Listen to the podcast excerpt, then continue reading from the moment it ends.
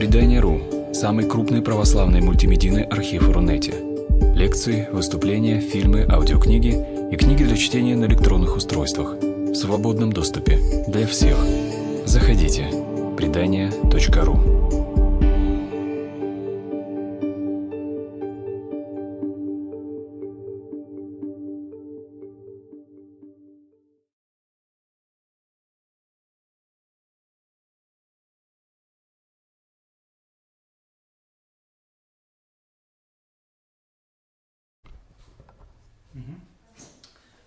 друзья, вот оказывается моя лекция начинает новый э, цикл встреч.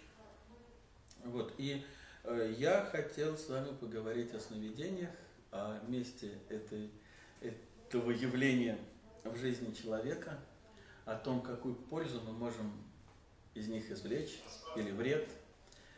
Вот, э, соответственно, что мы можем в них найти, чего в них найти, искать не стоит. Э, ну и как-то, может быть, немножко поговорить о э, каких-то вещах, связанных просто с хорошим сном, с засыпанием, потому что, оказывается, статистика показывает, что больше половины людей планеты страдают расстройствами сна. Поэтому ни о каких сновидениях, как о чем-то, что несет э, какое-то важное, важное значение. Я думаю, говорить здесь не очень э, придется. Нужно учить людей, там, соответственно, засыпать, просыпаться, нормализовать свой сон. Вот. А, насколько я понимаю, здесь в основном православная аудитория или интересующиеся православием. И э, я постараюсь тоже довольно большое время уделить э, православному взгляду на сновидение и на работу со сновидениями, потому что здесь все совсем ну, не так однозначно, как нам иногда э, кажется, и я постараюсь об этом рассказать. Вот. Ну вот, собственно, вот такая вот у нас э, сегодня лекция. Вот. Наверное, начать, ну, вообще с того, что вообще такое вот этот вот самый сон.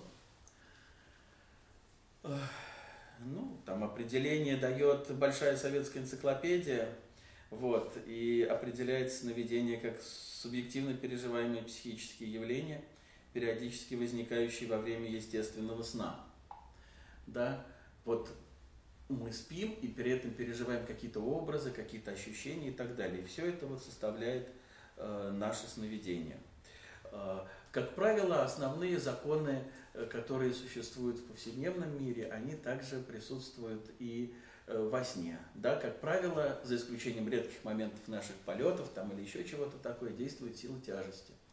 Вот, э, да, там свет распространяется по прямой, мы не видим то, что происходит за стенами и так далее. То есть, в общем, основные какие-то законы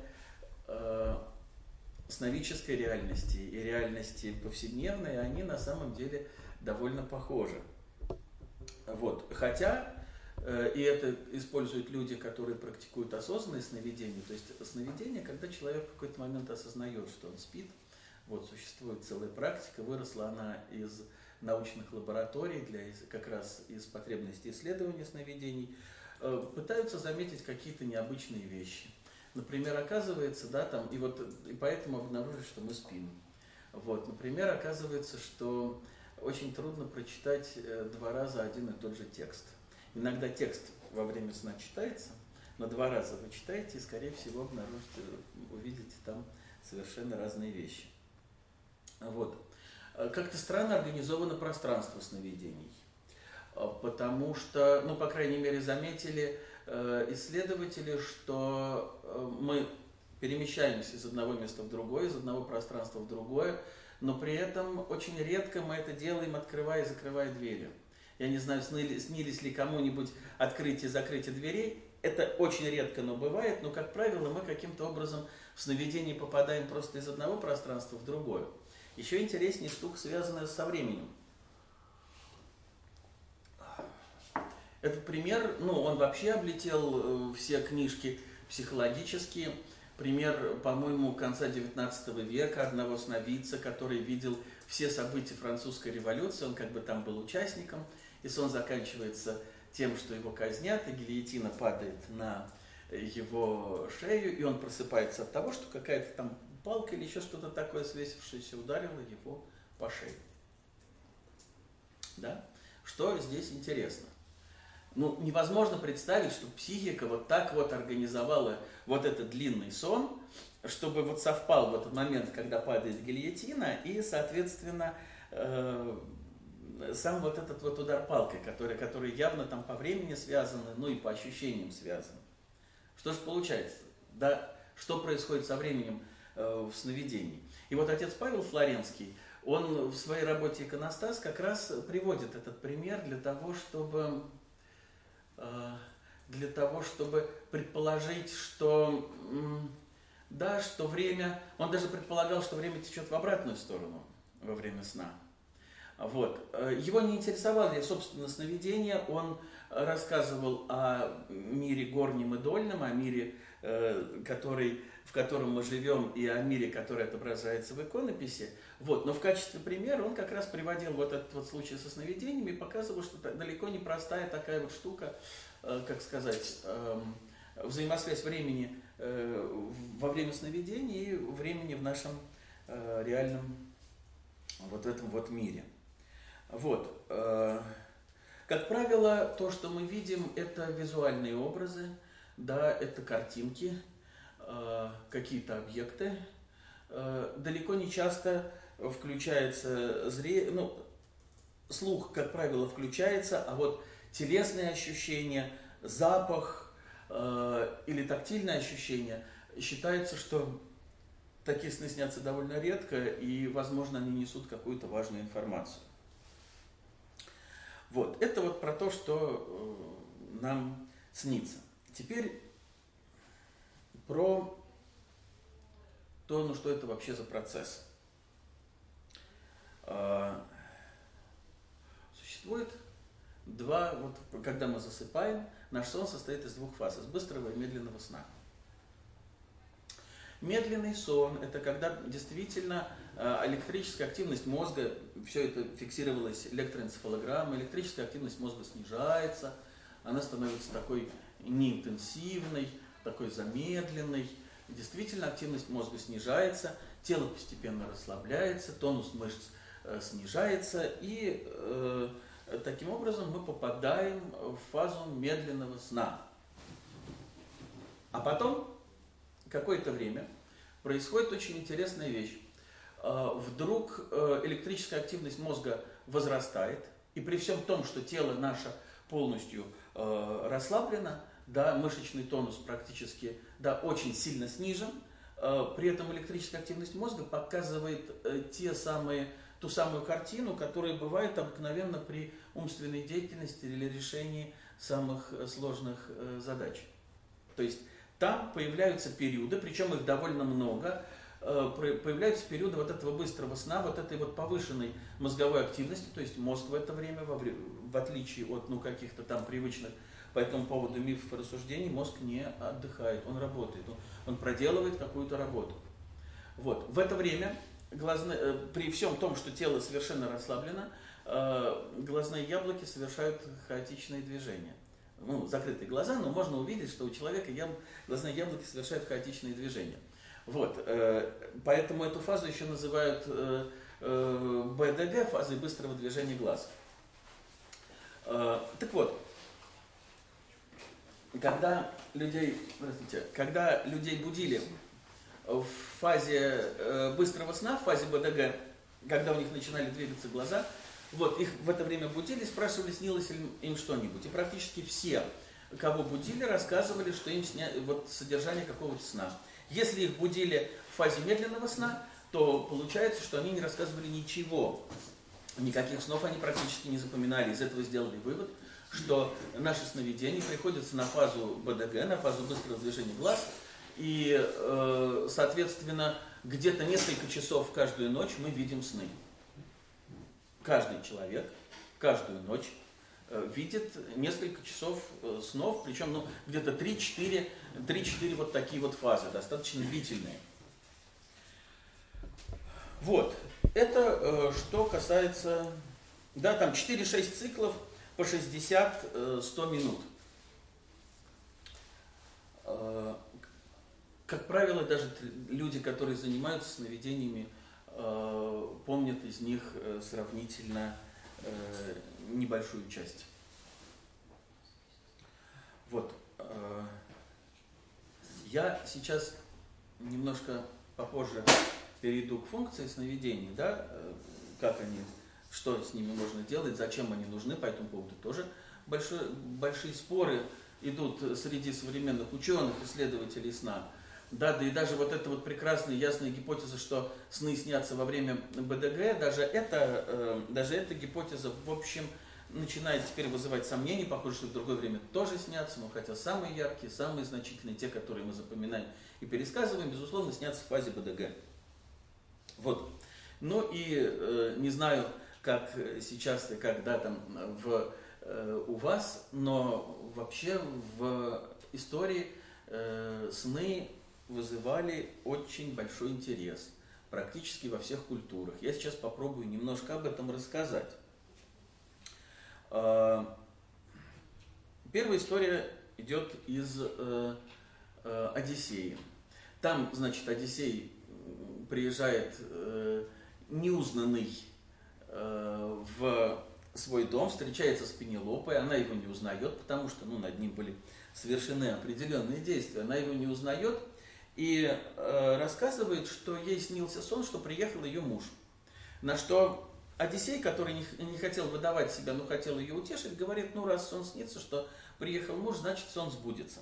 На что она отвечает, что на самом деле э, существует два вида снов. Ну, это она прям так вот рассказывает, потому что Одни бывают пророческие, а другие, как там написано, истину лишь заслоняют и сердце людское морочит. Поэтому она сомневалась, какому из этих двух снов э, принадлежал тот сон, который она э, видела. И на самом деле, вот такое представление о том, что есть два вида снов, одни такие э, суетные, пустые, состоящие из мелькания образов и не имеющие никакого значения для людей, а другие – которые несут какое-то знание, несут какое-то важное послание э, человеку, оно практически характерно и для античности, и для всех традиционных культур, для большинства традиционных культур, в которых, в общем, люди занимались э, сновидениями. Вот. Надо сказать, что ну, сны традиционно, да, и это уже на границе, как сказать, на границе, сейчас это, это уже просто там сфера практически суеверий, да, Э, всегда старались по снам предсказать будущее.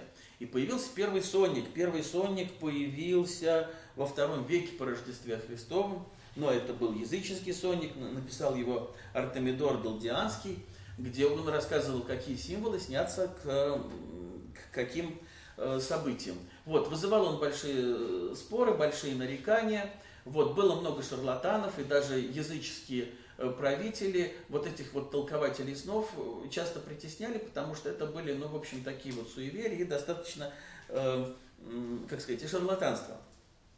А вот. Но не только для этого использовались, не только для попытки узнать будущее использовались сны.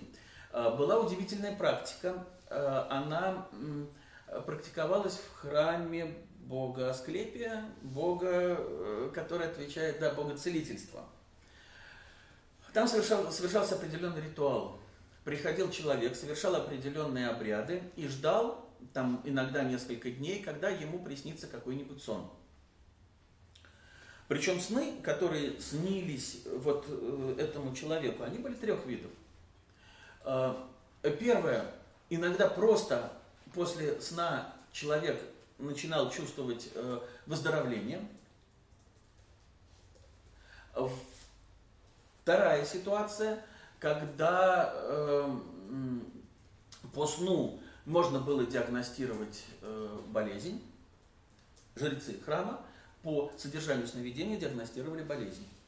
Вот. И, соответственно, э, третий вариант, когда снились какие-то события, и по которым фактически снились, как сказать, рецепты, э, по которым нужно там совершать определенные действия, да, то есть фактически снились рецепты, что нужно делать людям, чтобы, чтобы получить здоровье.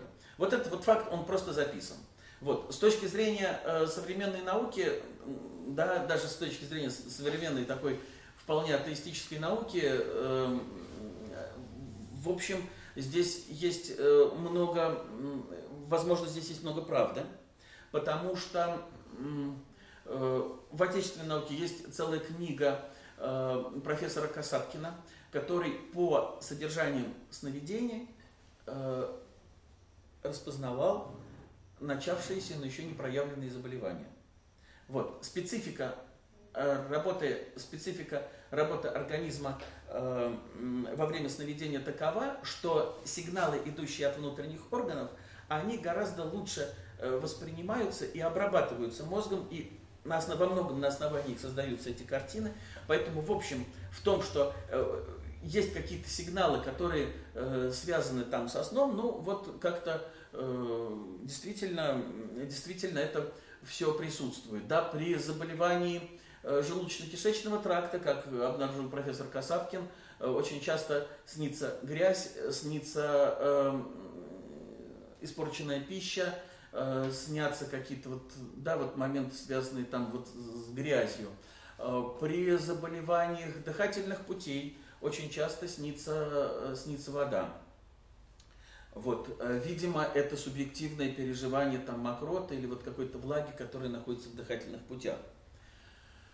Э, очень точно можно локализовать место, если это кожное какое-то заболевание, какое-то воспаление, то очень часто до воспаления снится сон, который показывает, где это все будет. Так что в этом ничего такого уж особенно сверхъестественного нету. И еще а то, что сон очень помогает э, оздоровлению, выздоровлению, это правда. И действительно, сон включает саморегуляцию организма. На эту тему написано сейчас достаточно много работ. Неудивительно, что э, э, здоровый, правильно построенный сон, он помогает в, в исцелении. Во всяком случае, такую практику описывали, она как-то сейчас очень интересно. Сейчас пытаются юнгианские аналитики во многом ну, использовать какие-то э, элементы этой практики, э, что получается, ну вот э, по-разному получается. Вот. Э, скажем, современная нетрадиционная медицина, да, особенно там восточная тибетская медицина, она действительно, у них есть представление, как по снам диагностировать заболевание, но в своей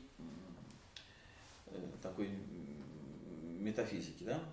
Вот. Эм, если посмотреть на такие традиционные народы, сохранившие традиционную культуру, то, скажем, у индейцев описано довольно много всяких ритуалов, связанных со снами.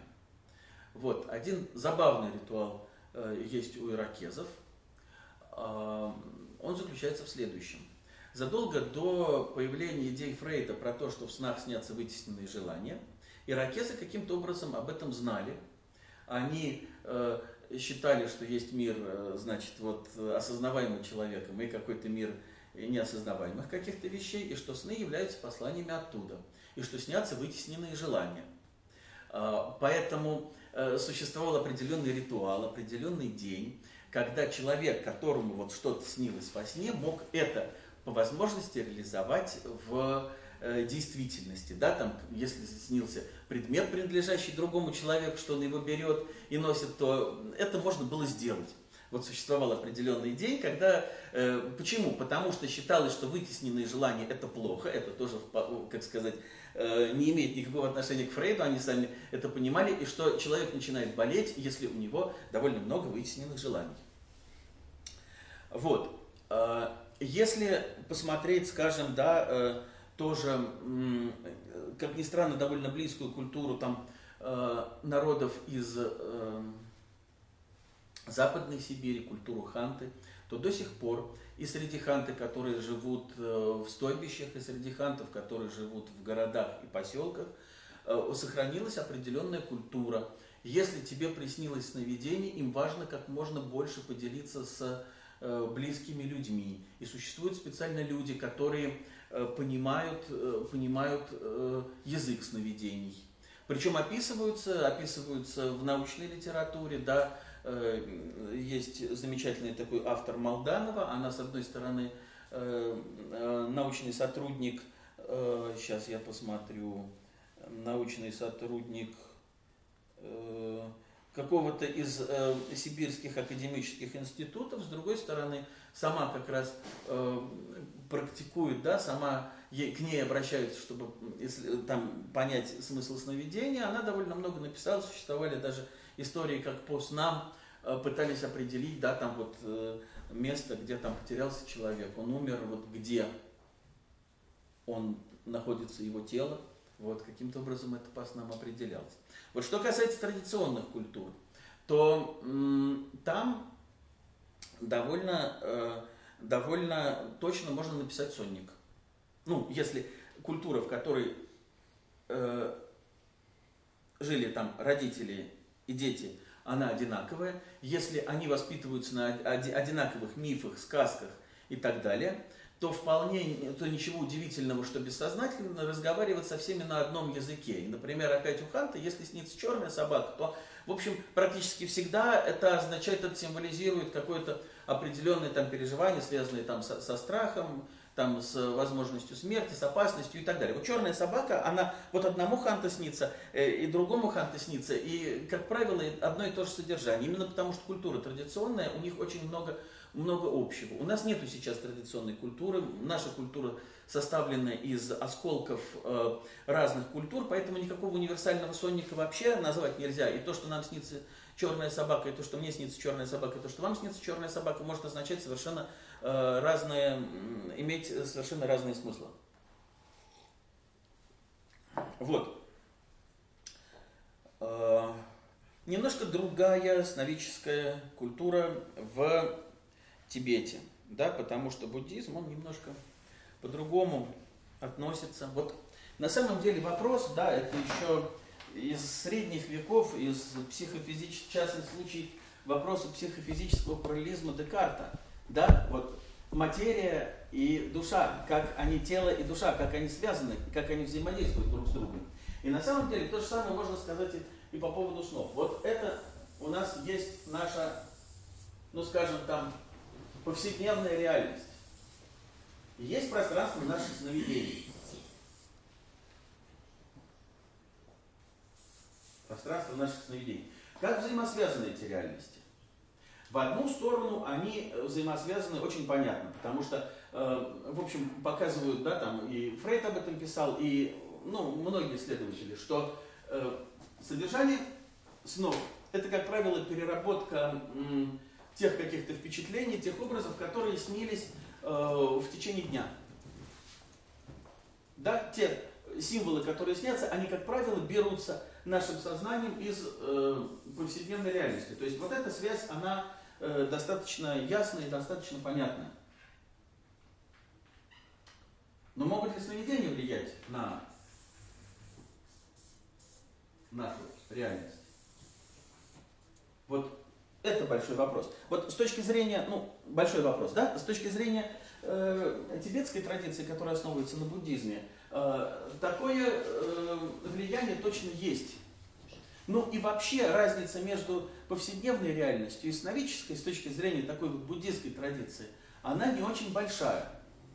Да, и, э, как сказать, поскольку наше сознание, оно же формирует сны, и оно, ну если очень сильно упрощать, формирует повседневную реальность, то э, очень может быть, что даже вот содержание наших сновидений, наши переживания из мира сновидческого, да, наши фантазии, наши, наши, наши сны, наши фантазии, вот они с их точки зрения во многом определяют вот эту вот, э, вот эту вот повседневную реальность. И для них очень важно то, что они называют кармическими отпечатками, это ну, некоторые эмоционально заряженные вещи – которые, которые мешают человеку э, в жизни.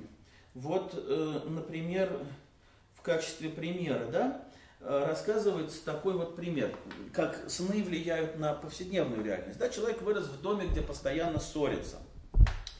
Проходит 30 или 40 лет с тех пор, и ему снится сон, в котором он ссорится с женой. Вот эти вот эмоциональные состояния, которые были тогда, которые запомнились, когда он испытывал обиду, разочарование злость по поводу э, ссоры родителей, да, вновь в нем, в нем всплывают. И проснувшись утром, он расстроен и замкнут. Э, жена замечает это, реагирует на его настроение, это его раздражает. И, в общем, честно говоря, то, что ему снится, это, в общем, и сбывается в повседневной реальности. Это, конечно, очень простая схема, но э, именно про то, что какие-то то, что снится с их точки зрения, да, оно и воздействует на э, повседневную реальность.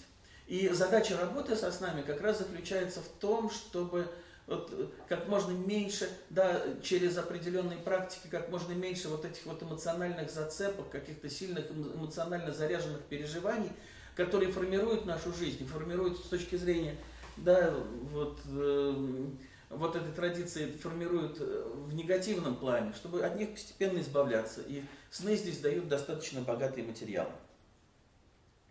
Вот. Ну, теперь я хотел перейти к христианской традиции э, понимания сновидений. Не знаю, есть ли какие-то по, этой, по этому кусочку вопросы, там, замечания, мысли? да. Можно сесть? Да. А, скажите, а во сне человек видит только знакомые образы? Или, возможно, какие-то бессознательные? Это, э, это философский вопрос. Ну, в каком-то смысле это философский вопрос, потому что есть такое явление, как дежавю которое очень э, большое количество исследователей со времени Юнга связывали именно со сновидениями. Что сначала что-то видится в сновидении, а потом уже э, человек видит это в объективной реальности. Он попытался собрать достаточно большой материал, который показывает, что то, что человек видит эм, во сне, может э, ну, предварять это в жизни, то есть что ему снится то, что он не воспринимал с точки зрения Э, вот такой повседневной реальности. Но это довольно редкое явление. Обычно все-таки это переработка каких-то там вот символов. Хороший пример открытия Менделеевым, э, таблицы Менделеева. Да? Вот строй этой таблицы, похоже, действительно ему приснился. Есть э, ну, какие-то важные свидетельства. И не только, несколько открытий было сделано таким образом. Снился какой-то образ, э, который давал толчок к мысли э, там, инженера или ученого, и идея реализовывалась. Но элементы таблицы все были хорошо известны. Вот это, скорее всего, э, все-таки то, как обычно снятся сны. Я отвечаю на вопрос? Да, конечно. Угу. А позвольте мне вопрос по поводу индейцев. Да. Человеку приснилось что-то, они ему должны дать, да, племя. Они ему верили на слово, да, он, допустим, проснулся, мне приснилось то, дайте мне это. Я вот, к сожалению, не знаю. Это описано в книге Стэнли Крипнера. Он изучал это американский исследователь, он изучал индейцев. Там все на самом деле э, гораздо серьезнее, там это все в присутствии местного э, шамана, там была определенная традиция, и я думаю, что у них существовали э, какие-то техники, психотехники, определения, да, да, да, да, да. Хотя, конечно, идея, идея, идея, идея правильная. Вот. Но у них вообще, наверное, немножко другая связь со сновидением. Ведь известно, что где-то до трех, по-моему, лет, это Пиаже пишет, это современная психология. Э, сновидческий мир и реальный мир ребенок не различает. Это один и тот же мир. Поэтому, если чего-то ребенку сказали сделать, он говорит, я это сделал, а его наказывают, потому что он этого не сделал, надо еще как, как следует подумать, сделал он это или не сделал. Потому что вполне возможно, что он сделал это в сновидческой реальности. Такие случаи, такие случаи были. И поскольку он плохо отличает эти две реальности, то, э, соответственно, наказывать его в этом смысле э, не за что. Вот, поэтому э, я думаю, что у них вообще немножко у традиционных культур немножко другая связь и большая ответственность по поводу снов, потому что они точно верили, что ну, это связано там и с болезнями, и со здоровьем и так далее. То есть там была цел, целая традиция. Я не думаю, что все было так просто, хотя, конечно, звучит заманчиво. Вот. Ну чего, к христианской традиции переходим. Можно еще да. технический вопросик? Вот скажите, вы сказали, что мозг работает и производит электрические импульсы. Угу. Есть ли методики использования электрических противофаз для лечения уже человека во сне?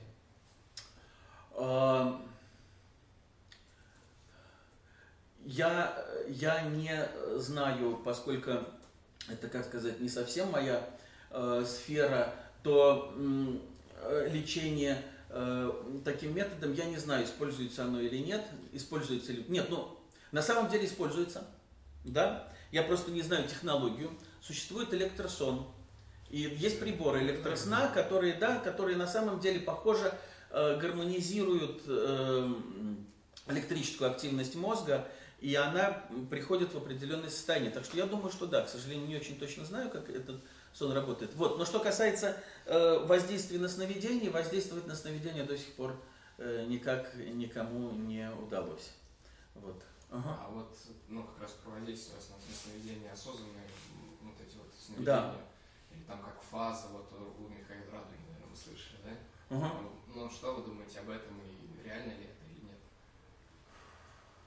Ну, если я правильно понимаю, то осознанные сновидения – это практика, когда человек осознает, что он спит, и, соответственно, начинает под себя формировать реальность и получать от этого большое удовольствие, потому что вот оказывается не нужно даже врать, что тебе приснился сон, если ты осознаешь, что спишь, вроде бы можешь создать пространство, где, где ты это все, э, где ты это все реализуешь. Вот. Это, это не совсем так, это очень сильное упрощение. Вот. Потому что обычно, когда человек то, тот какой-то внутренний конфликт, он пытается решить в сновидении, этот конфликт достаточно сильный, то, скорее всего, он будет просыпаться. Он будет просыпаться из осознанного сновидения, он не увидит ту реальность, такую уж сильно вожделенную для него, вот, скорее всего, он не увидит. А, но существует э, э, Стив Лаберш, который изучал сначала в лабораториях, э, соответственно, осознанные сновидения. Его как раз интересовало, как течет время во сне и в реальности. Люди в осознанном сновидении, единственное, что они могли делать, они глазами могли двигать определенным образом, больше ничем в состоянии э, этому нельзя. И он пытался сравнить, как течет время во сне и как течет время в повседневной реальности. Но потом оказалось, что эту практику осознанного сновидения можно использовать э, и для других вещей. И он пытался их использовать, например, для того, чтобы справиться со страхом публичных выступлений. Вот. Э, у него есть даже по этому поводу теория. Насколько я понимаю, это не сильное при не сильное распространение, э, так, вот, э, это не сильно распространено, но тем не менее, э, тем не менее, результаты, безусловно, были. То есть, в общем, практика осознанных сновидений, она, э, имеет место. она имеет место. Вот. Наши отечественные психофизиологи э, пугают, что это может довести до э, психоза. Э, нет, они пугают, что начнутся психосоматические заболевания. Э, соответственно, э, психиатры думают, что может начаться психоз, но это все на уровне мифов. Приблизительно точно так же, когда там, ведь осознанное сновидение существует две категории. Да, люди, которые занимаются психологией, как Стив Лаберж, да, и люди, скажем, последователи Карлоса Кастанеды который, значит, соответственно, из э, другой совершенно традиции изучает. Вот, там очень много вот этой вот эзотерики, к сожалению, и поэтому очень много мифов вообще. И мифов научных про то, что это очень вредно, и мифов, э, что это очень полезно, и что там можно открыть какие-то сокровенные знания. Я думаю, что там много мифов, но реальность за этим, в общем, есть. И определенные практики, э, да, там люди, которые исследуют психологи осознанные сновидения, какие-то вот они точно использовали. Вот. Ну чего, давайте перейдем к христианской традиции и попробуем поставить точки над «и» в плане сновидений. Да? А, на самом деле, если посмотреть Ветхий Завет, там довольно много описаний, довольно удивительных описаний снов. И, в частности, пророческих. Есть интересная книга в этом плане, книга Исфирь где описывается э, ну, события, связанные с гонением иудеев, и э,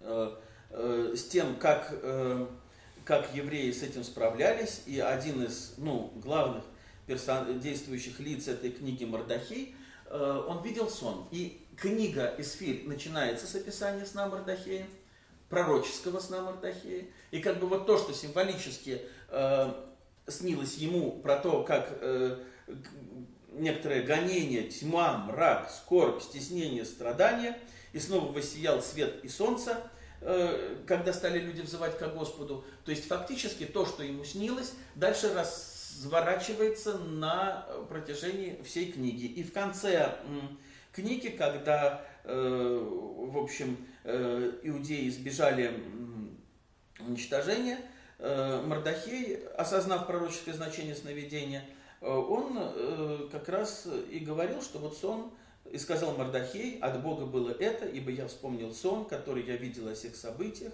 не осталось в нем ничего не исполнившимся, малый источник сделался рекою, и был свет, и солнце, и множество воды.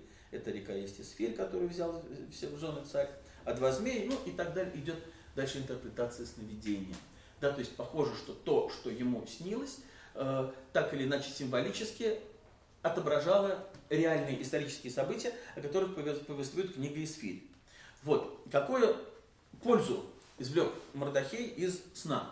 Ну вот, в общем, не совсем понятно, основывался ли он на сне, э, когда совершал определенные действия, или же просто вспомнил в конце. Но есть одно, интересное замечание, что Мордахей осознал сразу пророческое значение сновидений и целый день, как пишется, содержал этот сон в сердце и желал уразуметь его во всех частях его.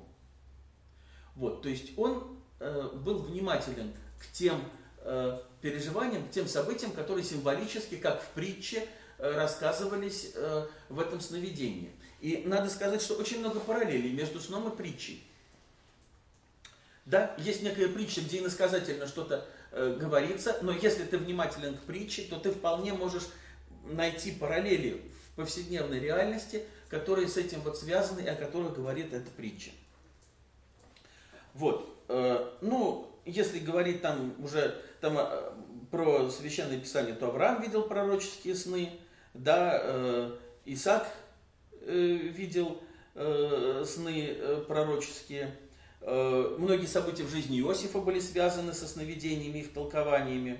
Вопреки распространенному сейчас мнению, что пророческие сны могут видеть только святые, мы обнаруживаем, скажем, что Э, судьбоносные сны снились не только святым людям, да. Э, Бог открывает во сне царю Авимелеху, что Сара жена Авраама. Вот. Э, сбывающиеся сны снятся египетскому фараону, тоже человек не особенно праведный с точки зрения иудейской традиции. И тем не менее, им снятся сны, которые действительно являются пророческими. Что касается Нового Завета, то если вы помните, Э, Евангелие от Матфея, как раз э, практически в первой и во второй главе э, описываются сны, которые предшествовали, да, сны Иосифу, обручнику, которые предшествовали рождению Спасителя, предшествовали бегству в Египет. И еще ряд, по-моему, всего 12, нет, 7 снов – Э, которые в Новом Завете э, снятся и которые имеют значение, которые Священное Писание сочло важным, да, там, чтобы в Священном Писании это было э, изложено. Вот. Э, Ориген в своем трактате против Цельса рассказывает, что знает много случаев, когда увиденное сновидение приводило человека к христианской вере. Э, Матери блаженного Августина снится будущее обращение в христианство ее сына. Э, само обращение Августина связано с его сонным видением.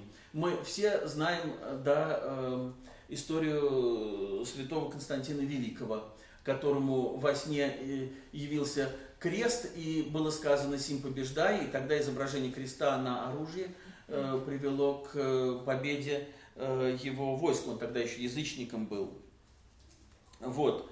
Э, соответственно, и житийная литература э, приводит э, ну, какие-то важные сны. Да, мы знаем, что во сне Петру Афонскому явилась Богородица и открыла будущее значение Афона для монашеской жизни. Иоанн Кронштадтский видит во сне собор, в котором э, ему предстояло служить. Именно после этого сна он принимает э, решение стать миссионером.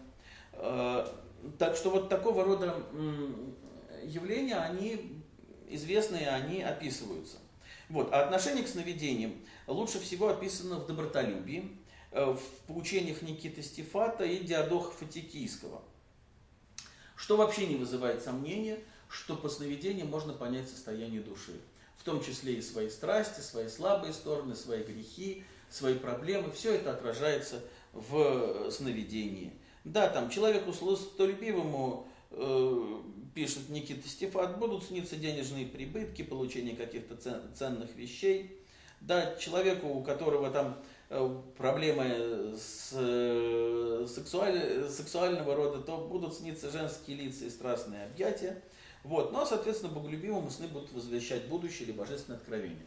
Поэтому первое, что, безусловно, монашеская даже традиция – говорит о снах, что сны отражают состояние души. И надо сказать, что, собственно, ну, современная психология, она в этом ключе, она, в общем, и рассматривает сновидения. Она рассматривает сновидения не в плане предсказания будущего, а именно э, анализируется по снам состояние души, состояние психики человека, его проблемы и, возможно, что какие-то ключики к э, их решению. Вот. И преподобный Никита описывает три вида сновидений. Одни, это вот которые еще э, жена Одиссея Пенелопа говорила, которые э, лишь истину затмевают и сердце людское морочат. Вот, э, они э, не запечатлеваются в душе, быстро забываются, это хаотичные сны, и они называются в аскетической практике мечтаниями. Они бесполезны, достойны презрения и часто снятся страстным, с неочищенной душой людям. А, бывают сны видения. Они состоят из отчетливых, хорошо запоминающихся на многие годы образов. Несут в себе знания о будущем или созерцание каких-либо вещей, приносящих душе пользу. А, снятся, как правило, людям, очищающим свой ум и чувства. И, наконец, откровение, видение наиважнейших вещей и откровение божественных тайн. Снятся они э, святым людям. Итак, три категории снов – Одни бесполезные, годящиеся только для того, чтобы обнаружить состояние души, это мечтание. Второе, это сны, которые несут определенную пользу и знания, это видение и откровение. Вот. Э, к снам монашеская традиция, как к любому продукту сознания, э, православная аскетическая традиция монашеская требует относиться с большим вниманием. И существует свидетельство о том, что, что э, даже в Патарике есть история про то, как э, одному монаху все время снились сны, которые сбывались. Это им бесы показывали, так объясняется в Патарике. Ему бесы показывали сны, но они сбывались все время. А потом в какой-то момент ему снится сон про то, что иудеи находятся в раю, а там христиан нет ни одного. И поскольку все, что до этого было правдой, и он этому начинает верить, он, соответственно, э, уходит из христианства и духовно погибает. Это э, история из Патерика, которая показывает, что не надо особенно сильно доверять нам, как и вообще любому продукту, да, там, собственным фантазиям, собственным идеям. Это нормальная аскетическая традиция такого очень трезвого отношения э, к любым психическим, к любым проявлениям нашей психики. Вот. Но надо сказать, что церковная традиция сохранила в истории очень важное свидетельство о том, что снились людям, которые не проходили строгого подвига очищения ума и сердца, и снились достаточно важные сны. Да, мы знаем про икону Казанской Божьей Матери. Э, то место, где она лежала, девочка видела во сне. Э, преподобный Ив Почаевский э, является после смерти киевскому митрополиту Дионисию Балабану. Э, вот, тот был известный муж, но, в общем, тоже святым человеком э, никто его к святым не причислял. Вот, мне лично рассказывал э, схиегумен Иронин, э, э, да, схиегумен Иронин Верендякин, э, это мордовский местночтимый святой, уже сейчас. Вот, а мне повезло, я его видел, он мне рассказывал о том, как сны э, сопровождали его жизнь. И один вот достаточно важный момент, он работал тогда в колхозе, вот, и э, думал, принимать священство или не принимать. И тут вдруг какой-то отрок ему снится, э, кажется с кадилом, и говорит, Иван, хватит пахать, идем кадилой махать. Вот, и это, э, эта история оказалась таким ключевым моментом, и он после этого принимает э, священство, он принимает монашество, и, в общем, человек такой действительно из последних вот времен, такой вот э, святой жизни. Вот. Э, и в конце я э, хотел вот этого обзора привести слова э, э, ну, сербского автора, святителя Николая Велимировича, да, Николая Сербского. Вот что он пишет про случаи важных снов, которые снились простым христианам. Нередко Господь во сне дает людям сигнал не делать того, что они задумали. Некоторым богобоязненным женам, страдающим по бесплодию, которых усердно лечили Бога даровать им дитя, были даны во сне сигналы, что молитвы их услышаны. Не так уж редко случается, что кому-то во сне дается знак, что смерть близка. Примеры снов сигналов многочисленны и в наши дни. Вот что э, известно про сны и про сновидения в такой вот в разных культурных традициях и, на мой взгляд, очень важная штука вот про э, христианство. Действительно, основной тезис про недоверие снам как инструмента для предсказания будущего, я думаю, что вполне, э, вполне понятен, да, и он читается в аскетической литературе и в современной христианской литературе. Но, тем не менее, сны дают важную информацию э, про то, что происходит с человеком. Вот, и я сейчас хотел перейти уже, ну, немножко рассказать о том, как современная психология относится к снам и что мы можем ну, понять э, на основании э, снов и как это может помочь человеку в его жизни. Вот, я не знаю, есть ли какие-то вопросы по вот этому вот. Да, позвольте. Да. Вы сказали пророческий сон. Я подумал, а сновидение – это результат работы только мозга или что-то извне к нам приходит? А, ну, с точки зрения, там, там даже, да, я вот э, даже цитировал немножко э, э, Священное Писание, Ветхий и Новый Завет, вот, считается, что пророческие сны посылаются Богом. Там, в общем, достаточно простая картина, потому что, согласно традиционной христианской догматике, э, никто не знает будущего, кроме Бога. Поэтому пророческие сны, они не могут идти ниоткуда, кроме как из этого источника.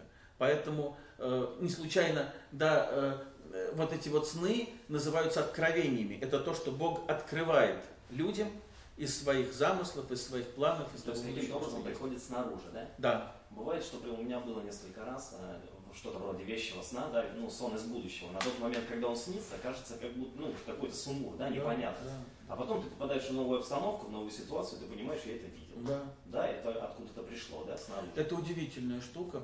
Я как раз на канале Спас записывал с Антоном Куриловичем э, передачу э, по сновидениям. Это, там был открытый эфир. И, в общем, там была такая драматическая, но мне кажется, очень важная вещь, именно как раз по поводу отношений к снам.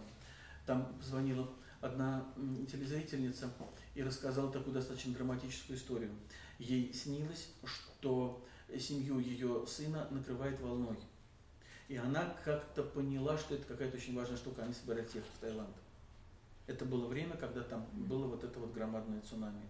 И она переживала, э, что она не смогла уберечь. Хотя она просила, она настаивала, но у нее не было никаких аргументов, кроме ее собственного сновидения. Вот, вот это просто то, что, ну, вот просто то, что, то, что было, то, что вот мне известно, и это такая драматическая, драматическая весьма история про то, что действительно каким-то образом нам э, иногда открывается то, что будет. Как не очень понятно, существуют там психологические модели, не очень, так сказать, признанные даже традиционной психологической наукой. Да, можно сказать, что это открывает Бог, но это, да, вот почему иногда открывает, иногда не открывает. Да, и как понять, открыл или просто тебе какая-то ерунда приснилась. Вот, поэтому это достаточно... Это э, исследуется, нет, это кем-то? Как может э, на, да. на аппаратуре как-то это все можно проследить? На аппаратуре нельзя проследить. Э, и вообще очень сложно, очень сложно исследовать. Существуют сейчас модели квантовой физики. Вот есть такой известный Э, психотерапевт и автор целого направления в современной психотерапии и процессуальной психологии Арнольд Мендел. Вот. Он по первому образованию физик. Он квантовый физик. И он использует модели квантовой физики для того, чтобы объяснить явления, которые происходят в сновидениях. Вот. В частности, есть такая, э, такой интересный эффект э, Эйнштейна, Минковского, третьего не помню, Эйнштейна, Минковского, еще кого-то. Он заключается в следующем. У элементарных частиц есть э, э, определенный, э, определенный параметр, который называется спин. Якобы вращение. Ну, элементарные частицы непонятно, что значит их вращение, но вот тем не менее. Он либо вверх, либо вниз. Так вот, два электрона взаимодействовали когда-то и улетели с определенными спинами. Вот. И они могут разлететься на разные концы Вселенной, и когда у одного электрона меняется спин, у другого спин меняется тоже. Вот. Они не посылают друг другу никаких сигналов. Да, расстояние это происходит быстрее, чем да, там идет, идет скорость света, то есть любые взаимодействия. Это то, что называется нелокальное взаимодействие. Вот Арнольд Мендел пытается использовать э, вот эти вот э, квантовые модели для того, чтобы объяснить э, явления, связанные со сновидениями. Частично получается, частично нет. Вот, как-то так. Вот. Теперь, наверное, да, собственно, про то, как э, современная психология, э, что современный психолог может понимать про сны и чем это полезно в плане психологической работы. Так, если очень сильно упрощать ситуацию, то можно сказать, что человеку снятся его э, внутренние конфликты. Вот. Да? Э, ну, смотрите.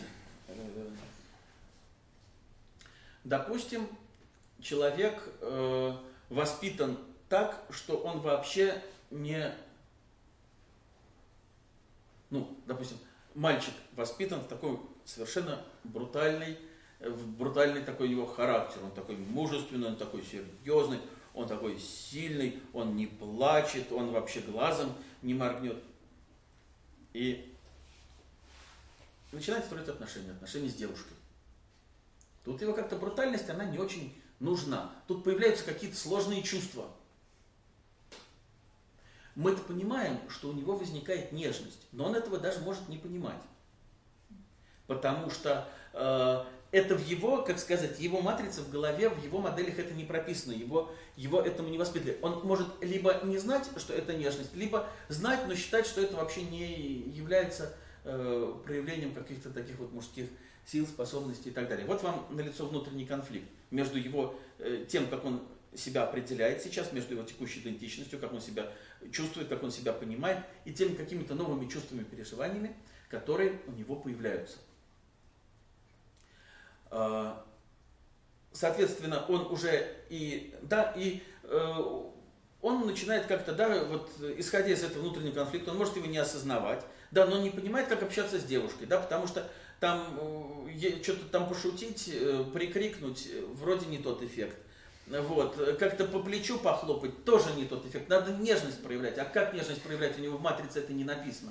Есть большая вероятность, что ему будет сниться какой-то сон где э, вот это чувство нежности в каком-то взаимодействии может э, проявляться, да, может, например, не знаю, там какой-нибудь э, какой-нибудь э, котенок э, приснится, который вызывает очень сильное чувство нежности, или другой человек, который, э, который нежный, и таким образом проявляется вот этот внутренний конфликт. Вообще, очень часто э, отвергаемые нами наши части – они как раз снятся в виде персонажей произведения. В большинстве случаев вот эти кошмары, где нас там преследуют, нас гоняют, нас хотят убить и так далее, очень часто это наша собственная э, отщепленная агрессия, которую мы в себе не признаем, потому что мы белые и пушистые, но вытесняем достаточно большую агрессию. И вот, скорее всего, вот персонажи сновидения, такие отвратительные, агрессивные, скорее всего, будут говорить об этой агрессии, которую мы, э, мы в себе обнаруживаем и которая вступает в конфликт с тем, как мы себя чувствуем и ощущаем. Вот. И, соответственно, вот такие вот внутренние конфликты, они, э, как правило, снятся э, нам, да, ну, какой э, привести э, пример? Э, ну, какой-нибудь нейтральный, да, там, э, девушке снится какая-то такая, да, девушке, женщина, разведенная, учительница, э, ну, можно представить, ведущая достаточно замкнутую жизнь, э, достаточно такую обычную и замкнутую, то есть, ну, ну понятно, как живут разведенные учительницы, да, в общем, довольно, довольно, довольно можно представить, что это может быть довольно скучная жизнь. И вот ей что э, она видит, как идет процессия. И там люди в каких-то чудесных одеяниях со свечами идут мимо нее. Все это проникнуто атмосферой, э, атмосферой таинственности, э, загадочности и какого-то удивительного э, интереса э, к этому. Вот. И э, она стоит в стороне и думает, это вообще совсем как в фильмах Филини. И кто-то ей даже говорит, да, это вот, это вообще, это съемки фильма Филини. Вот такой вот сон. Это классика просто, это Джек Даунинг в своей книжке приводит. Вот. Что здесь происходит? Ее потребность в ощущении переживаний, праздника, э, вот чего-то такого чудесного, красивого, она в ее жизни есть, но она ей вытесняется. И тогда эта потребность будет сниться вполне вероятно, что вот, это, вот в этом вот сне. Причем, смотрите, она как бы отделена от этого переживания, э, смотрите, во-первых, тем, что она стоит и смотрит это со стороны, да и мало того, и это то, что она видит, это не натурально, это фильм, это фильм Филини, то есть это как бы совсем не по-настоящему. Край, как говорят в процессуальной психологии, не может она перейти, э, ее потребность в этом есть, но она ее даже, как сказать, ей не снится, что она сама участница этой процессии. Ей снится эта процессия со стороны. Все персонажи сна, это универсальный практический тезис для многих психологических школ, это наши собственные части нашей собственной личности. Да? И для того, чтобы понять, что ей важно на основании этого сна в жизни изменить, нужно ее, ей предложить там, в разных техниках, методиках, попробовать прожить вот эти вот и понять и получить какие-то ощущения вот этого человека, который идет в этой процессе э, с этой свечой. Возможно, и скорее всего здесь э, будут, ну и так работа с этим сном и строилась, здесь появились очень яркие переживания, и она поняла, в какую сторону ей нужно менять э, свой э, стиль жизни, чтобы вот это вот до того, что связано там с путешествиями, с интересом, с приключениями, его было бы больше в жизни, потому что эта потребность э, у нее есть. Вот такой вот коротенький пример того, как внутренние конфликты отражаются в сновидении. И более того, они не просто отражаются, а в каждом сновидении есть подсказка относительно того, какой ресурс тебе нужен, да куда тебе нужно идти, в какую сторону тебе нужно, э, в какую сторону тебе нужно э, развиваться, что в себе открывать, что в себе поддерживать.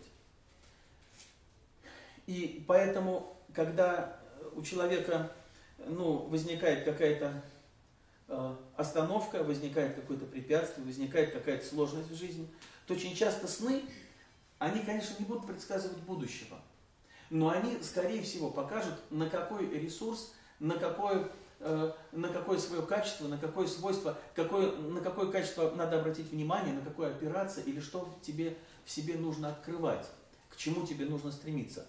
И вот такого рода подсказки сны дают практически в Э, ну, практически любой сон, и в этом смысле даже из такого вполне хаотичного сна мы можем увидеть какую-то хотя бы маленькую подсказку, куда нужно двигаться в направлении вот этого движения. Вот. Э, поэтому э, сны оказываются удивительным союзником человека на пути его жизненных изменений. Потому что подсказки там довольно ясные, довольно Э, довольно конкретные и весьма неожиданные.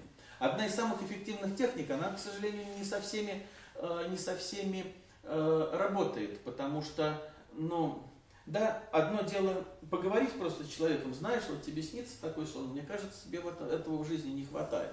Человек скажет, да, док, мне этого в жизни не хватает, надо будет этим как-то заниматься, да. Это будет некоторое, ну, некоторое дополнительное знание, оно тоже очень важно, оно тоже показывает направление. Но гораздо интереснее что сделать? Попробовать сделать так, чтобы человек действительно вот вжился в этот образ, прочувствовал его на себе, попробовал прожить персонажей своего сновидения. Э, вот, подвигаться в их ритме, как-то вот почувствовать, что с тобой происходит. Скорее всего, у тебя будет сильно меняться состояние. И э, если э, хорошо поработать со сном, то вот состояние, когда я стою здесь и смотрю этот сон, и состояние, когда я иду вот с этой э, свечкой, они будут разные. И тогда можно открыть некоторые переживания, которые важны человеку, который, о котором можно думать, э, которое нужно развивать в себе в этот момент. Как развивать, это уже другой вопрос. Да, может быть это танец, может быть это, это песни, может быть это просто состояние, может быть картинку нарисовать и вспоминать, что тебе нужно опираться именно на эти какие-то свои свойства и качества, развивать для того, чтобы э, в жизни э, ну, жить более полноценно, жить более интегрированно, и чтобы те вещи, которые ты, ты вытесняешь и отщепляешь в себе, они бы стали частью твоей личности и частью э, твоей жизни. Вот. Э, поэтому моя практика показывает, что иногда именно работа со сном делает очень сильное продвижение в психологическом консультировании. Человек очень сильно меняется, у него меняется жизнь. Э, вот. К сожалению, сейчас э, очень редко люди приходят именно со снами, скорее, да, там вот человек приходит на несколько встреч психологического консультирования, ему, как правило, в это время снятся сны, мы с ними работаем, и тогда происходят эти подвижки. Но я думаю, и я даже работал так, что просто единичная работа со сновидением может быть очень важной и полезной для человека, для осознания его ресурсов и э, направления движения.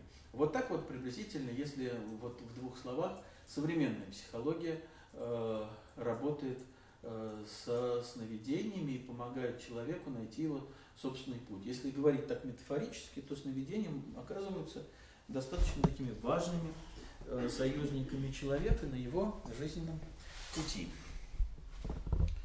Вот. Наверное, основные вещи, э, я не знаю, будут ли какие-то вопросы или что-то там еще важно. Вы консультируете только по снам людей или вообще по проблемам людей? Нет, конечно, конечно, я консультирую по, ну, у меня, э, я сертифицирован в области гештальтерапии, соответственно, это направление, которое позволяет там работать и с личными проблемами людей, с психосоматическими симптомами, и с семейными конфликтами, и с карьерным ростом. И, то есть это, это общее поле. А чаще всего люди с какими проблемами к вам обращаются?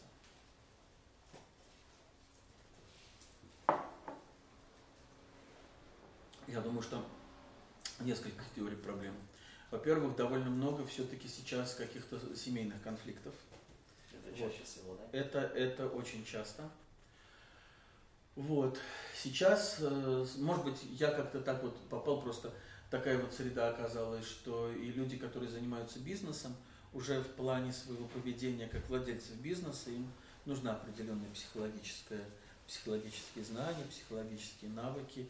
Им важно. люди состоятельные, да? Да, да, да, да. А что их беспокоит? Их не беспокоит, им важно, им важно... Работать с другими, да? Да, да, им важно, да, как сказать, э, психологическое консультирование, оно направлено не только на решение каких-то проблем и устранение симптомов, а оно направлено еще на личностный рост, на развитие, на реализацию тех каких-то планов и желаний, которые у тебя есть. Поэтому если тебе хочется э, построить э, там бизнес, вполне возможно, что э, нужна психо, ну, нужны какие-то психологические там вот э, консультации, да.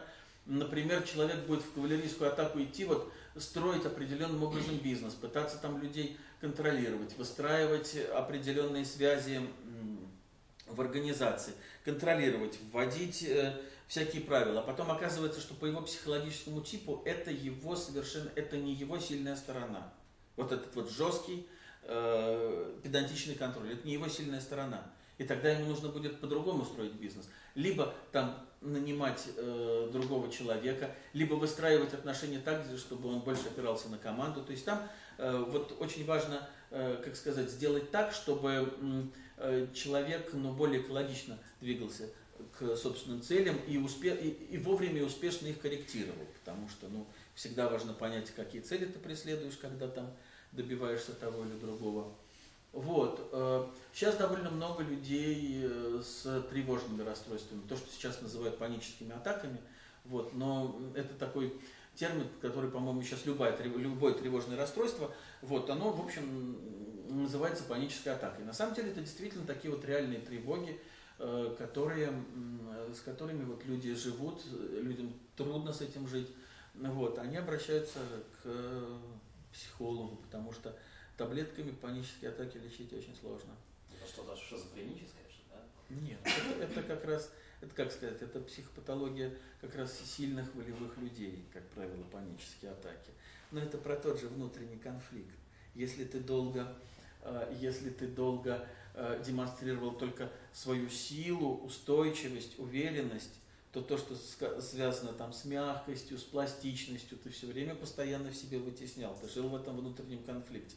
До какого-то времени ты э, жил и успешно это все вытеснял, но ты же не можешь, как сказать, да, там невозможно развивать только там одну левую руку тренировать. Точно так же и в душе невозможно тренировать долго только один ресурс. Возникает нарушение гармонии, возникает потребность в чем-то другом. И чтобы человек остановился, психика его начинает ему всячески сигнализировать, что она не удовлетворена тем, что с ним э, происходит. Но обычно волевые люди на свои внутренние сигналы совершенно не обращают внимания. На внешние еще обращают, что вот возникает проблема, ее нужно решить. А на свои внутренние сигналы не обращают. И тогда организму приходится давать те сигналы, на которые человек э, не обратить внимания не может. Вот. И с большой вероятностью для таких вот волевых, физически здоровых людей это будут панические атаки. Вот, и тогда важно понять, да, вот, что, что ты в себе задавил, куда ты движешься не так, что не соответствует твоей личности, что вот ты оказываешься вот в такой вот ситуации. Ну, это одна из моделей работы с паническими атаками. А вот э, люди с ситуацией наоборот, вы говорите, ну, кли, ну, у вас пациенты есть, которые э, ну, с, с развитой силой воли, а есть э, те, которые наоборот вообще ну, страдают расстройством воли и ну, такие все пассивные, ленивые, ленивые, и вот их тут как бы среда или что-то, какое-то внутреннее побуждение заставляет э, ну, актив, активным быть, mm-hmm. какие-то решения принимать. И, ну, есть такие клиенты, или они не доходят до вас? Нет, нет. Настолько, настолько у них пассивная воля, что они не могут выполнить импульс пойти к психологу. Ну, есть такая проблема, вот, ну как? Нет, Проблема, э, проблема такая есть. Да, проблема, которую называют иногда ленью, проблема, которую там по-разному люди, да, когда им кажется, что они недостаточно волевые. Такая проблема есть. Как правило, я не видел ни ну, я за свою практику не видел ни одного ленивого человека. Вот. Я видел людей, у которых недостаточная мотивация. То есть, если ты поставишь себе цели, которые не соответствуют твоей личности, твоим э, личностным особенностям, твоим внутренним желаниям и потребностям, если ты поставишь такую цель, то, скорее всего, ты в конце концов эм, столкнешься с утратой воли, с ленью какой-то, с безразличием, э, и тогда человек действительно может прийти на, на терапию. Работа здесь идет скорее в том, чтобы лучше понять себя и понять, где ты шел не туда, куда, ну, как сказать, как если красиво изменил себе, где предал себя, куда ты пошел не туда, что организм тебя туда не пускает. А, то есть они ставят себе такие цели, которые, ну, как бы не могут достичь, что это так? Э, ну, почему могут, например, достичь, да, там, ну, я не знаю, какие сейчас основные тренды э, в современном обществе. Какой-нибудь социальный успех, жизнь в мегаполисе. Далеко не для всякого психотипа жизнь в мегаполисе – является чем-то таким вот очень важным. Но ты, может быть, так воспитан, тебя воспитывали родители таким образом, тебя ориентировали родители на успех, или ты видел в родительской семье, или тебе в школе, там, да, ты пришел в школу, там все, значит, куда-то конкурируют, куда-то такой вот идут. Вот, ты умный, э, способный, ты можешь применить ресурсы, чтобы двигаться туда. Но в какой-то момент ты остановишься, потому что, э, допустим, если ты человек, для которого более важно уединение, какой-то такой вот другой темп, другой ритм жизни, которого нет в мегаполисе. Вот, то тогда, тогда, в конце концов, ты столкнешься с какой-то остановкой, и ты будешь при этом говорить либо, что у тебя там нету сил, либо, что у тебя нету желания, э, либо, что все как-то складывается не так. Вот. И во многом очень может быть, что вот это именно связано с тем, что навязаны в процессе либо воспитания, либо в среде, в которой ты живешь, Э, цели и стремления не соответствуют твоим внутренним потребностям. Тогда мы столкнемся, скорее всего, с тем, что называется лень или с депрессивными э, какими-то состояниями. И тогда важно отмотать э, к началу и понять, да, там вот, э, куда тебе там нужно, нужно двигаться. А к какому решению вот эти люди приходят, ну, с вашей помощью? Как они решают этот вот внутренний конфликт? отматывают, отматывают, а дальше там как они себя программируют себя как Нет. Там какая ситуация, да? Как правило, э, в чем здесь дело, да? Вот э, есть такое понятие, как стиль жизни человека, да? Он состоит там, ну, есть одна из моделей, там, Сержа Гингер, он состоит из пяти измерений. То есть вот можно рассматривать человека в соответствии с пяти измерениями. С телесным измерением это то, как живет тело, какие-то телесные потребности, какие-то телесные проявления. Это э, эмоциональная жизнь и личные отношения. Это второе измерение. Это отношения с самыми близкими людьми, там, с, э, с мужем, с женой, с детьми, э, с родителями. Это измерение рациональное или творческое. Да, то, что человек получает информацию, и то, что человек сам дает. Это социальное измерение. Это э, жизнь человека в мире, в социуме, большое количество. Здесь вот небольшое количество близких людей, а здесь вообще все его социальные контакты. Да, соответственно, где-то работа, карьера, во многом это социальное измерение. И, наконец, измерение духовное, касающееся места человека в жизни, э, э, его ценности, стремления, отношения с Богом, вера и так далее. Это вот это вот э, пятое измерение. И вот э, важно посмотреть, как человек живет в плане вот этих вот всех измерений, потому что здесь должно быть что-то гармоничное. Так или иначе, все измерения в его жизни должны быть достаточно гармонично э, представлены. Э, как правило, если человек э, следует, ну, не, не чувствует свой организм, а следует каким-то внешним навязанным моделям, то у него получаются очень сильные диспропорции. Например, он очень увлечен своей карьерой, за счет этого, да, он забивает на личные отношения, он совершенно не занимается телесными практиками. Ну, здесь у него, скорее всего, поскольку это ему нужно, здесь у него достаточно хорошие показатели, про духовные вообще ничего не понятно. Получается такая, как сказать, вот такая вот очень, очень негармоничная э, такая вот фигура. Вот. И задача заключается в том, чтобы не только, э, не обязательно уменьшать вот этот социальный аспект, да, то есть меньше э, интересоваться карьерой, хотя и это тоже может быть, но и вполне возможно, что нужно просто развивать вот э, какой-то вот из этих элементов, чтобы жизнь стала более гармоничной. Поэтому э, очень важно не только то, как э, у человека, допустим, работа строится, а как он свое свободное время проводит, чем он еще интересуется. Поэтому очень часто, если в жизни человека появляются еще какие-то значимые вот, измерения в жизни, появляются значимые отношения, появляется что-то так, какой-то такой интерес – и так далее, то оказывается, что не обязательно сильно там менять, не знаю, там социальный статус, э, работу и так далее. Хотя э, очень часто люди там меняют работу или там по-другому по выстраивают, э, выстраивают там свой бизнес и так далее. Вот как-то так. У меня два вопроса из интернета, интернет-слушателей, можно? Ага. Значит, первый. Если у вас есть возможность изменять сюжет, брать неприятных персонажей волевым решением, или, ну, что вот есть такие техники, как это делается. Вопрос в том, стоит ли это делать или полезнее просто наблюдать. Угу. Я сейчас расскажу в соответствии э, вот для этого историю, которую Стив Лаберш, как раз человек, который профессионально и долго занимался осознанными сновидениями, рассказывает.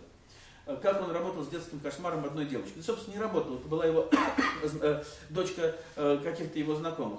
Она ему жаловалась, что очень часто снится ей один и тот же сон, э, что в пруду, который рядом с их домом, она плавает, радуется, и в это время появляется акула, и ее хватает, и, ну, она не хватает, в это время девочка просыпается. Вот такой кошмар ей снился э, на протяжении нескольких, э, нескольких э, ночей. И Стив Лабардж ей сказал очень простую вещь. Ты знаешь, поскольку акулы в этом пруду не водятся, э, а, тебе, а ты, на тебя нападает акула в этом пруду, то значит это точно сон. Э, поэтому, ну, не забудь просто, что это сон. Вот, она справилась с кошмаром сразу, уже в следующую ночь э, она поняла, поняла что это сон, и уже каталась на акуле. Вот. Э, вот в таком взаимодействии с агрессивными персонажами сна есть очень большая внутренняя логика. Это это интеграция конфликта. Что это за агрессивная такая часть, да, там, девочки или там в семье. Но ясно совершенно, что девочка не очень хорошо умела обращаться с какими-то агрессивными проявлениями. Они символизировались в области акулы, которая на нее нападает. э, она изменила сюжет сна, она приняла эту агрессию. Акула не стала уже такой агрессивной. А агрессия стала просто одной из, да, тем, тем, чем можно управлять, тем, с чем можно взаимодействовать. В этом смысле конфликт внутренний определенным образом разрешается. Поэтому, если говорить об осознанных сновидениях, то Стив Лабадж скорее советовал не уничтожать этих персонажей, а э, ну, менять к ним отношения и взаимодействовать. Это продвигало в разрешении каких-то внутренних конфликтов, отношений с агрессией, страхами и так далее. Второй вопрос, тут э, небольшая история. Девушке 15 лет произошла авария, с тех пор, вот уже 7 лет, ей снятся сны часто, и они всегда плохие. Угроза жизни, нападение, смерти. Э, в третий случай она просыпается в слезах, иногда с истерикой. И вопрос о том, связано ли это с внутренними переживаниями, или же вот она предполагает, что это воображение, основанное на фильмах ужасов и детективах, или вообще там что-то третье. Ну, э, э, об этом написано довольно много литературы, что какие-то травматичные, какие-то травматичные э, переживания, какие-то психологические травмы в жизни будут отражаться дальше, возможно, в сновидениях. Вот. И я думаю, что... Но, да, поэтому то, что э, какие-то тревожащие ее моменты, возможно, связаны с переживанием аварии, как, да, как э, травматического такого переживания, они могут оказываться в снах. И, соответственно, сны будут иметь определенную э, направленность, связанную с угрозой э, жизни. Но, собственно, чем занимаются люди, которые в этом смысле, которые работают со сновидениями? Есть некоторые утверждения – оно, оно не разделяется, там, скажем, некоторым количеством ученых, но практики практически его придерживаются. Каждый сон еще содержит некоторую подсказку, как, э, как эту страшную ситуацию э, преодолевать. В каждом сне снится не только э, символически отображается сложная жизненная ситуация, но во сне есть определенная подсказка, на что опираться, с чем, что Э, на что опираться, на что обращать внимание для того, чтобы эту травматичную ситуацию пережить до конца и преодолеть. Вот, если говорить про этот сон как модель, вот про девочку и акулу, это совершенно другое отношение к силе, мощи, агрессивности, да, с ней можно играть. Вот эта подсказка, да, она стала играть с этой акулой. Вот это вот подсказка. Это подсказка э, к тому, как обращаться со сложными ситуациями, проживать какие-то травмы. И э, поскольку травмы имеют, имеют э, особенность иногда воспроизводиться в, жизни, ну, так получается, там будет ключ к тому, как это все разрешать. Поэтому, скорее всего, содержание сновидения содержит не только вот эту вот кошмарную вещь, но и какую-то подсказку. Спасибо. А если человек, допустим, не видит снов, то есть тут может э, какая-то заключаться психологическая проблема или, допустим, организм сам хочет э, как-то отключиться от повседневной реальности что-то это да. все-таки связано именно с физическим состоянием. Спасибо, хороший вопрос. Значит, на самом деле, э, вот, ну, согласно тем исследованиям о фазе быстрого сна, о которой я говорил, не существует людей, которые, ну, за исключением каких-то тяжелых патологий, явных совершенно нарушений, просто сна, не то что сновидение, вот, все люди видят сны. Вот, э, есть люди, которые их не э, запоминают. Э, причин может быть э, несколько. Одна из которых сильное сопротивление к изменению э, стиля жизни, которым живет человек. Вот, тогда, скорее всего, эти подсказки будут э, либо быстро забываться, по просыпанию ты еще что-то помнишь, через 30 секунд ты уже не помнишь содержание сна. Вот, э, если ты э, сопротивляешься изменениям, то, скорее всего, тебе э, перестанут э, сниться сны, потому что, ну, бессознательное устроено э, достаточно мудро, Э, и если ты не слышишь послание, которое она говорит, она перестает давать в этом виде послание. Она будет давать послание в другой форме, например, в форме психосоматических симптомов, тогда ты уже, скорее всего, услышишь. Вот, поэтому со снами так, что, скорее всего, э, э, скорее всего, если человеку совсем не снятся сны, это все-таки про то, что он сильно не хочет меняться. Если он просто не успевает зайти в фазу быстрого сна, ну, мало спит, например. Ну, такого не...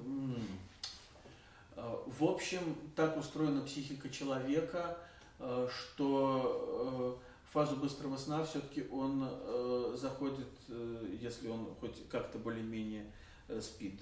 Э, Проводились эксперименты, слава богу, не на людях, а на животных. Их лишали именно фазы быстрого сна. Вот. э, Животные очень быстро умирали. Это не давало возможности восстановить э, организм. Поэтому психика так устроена, что максимально все-таки будет подстраиваться и хоть какое-то время проводить в фазе быстрого сна, даже если человек спит урывками.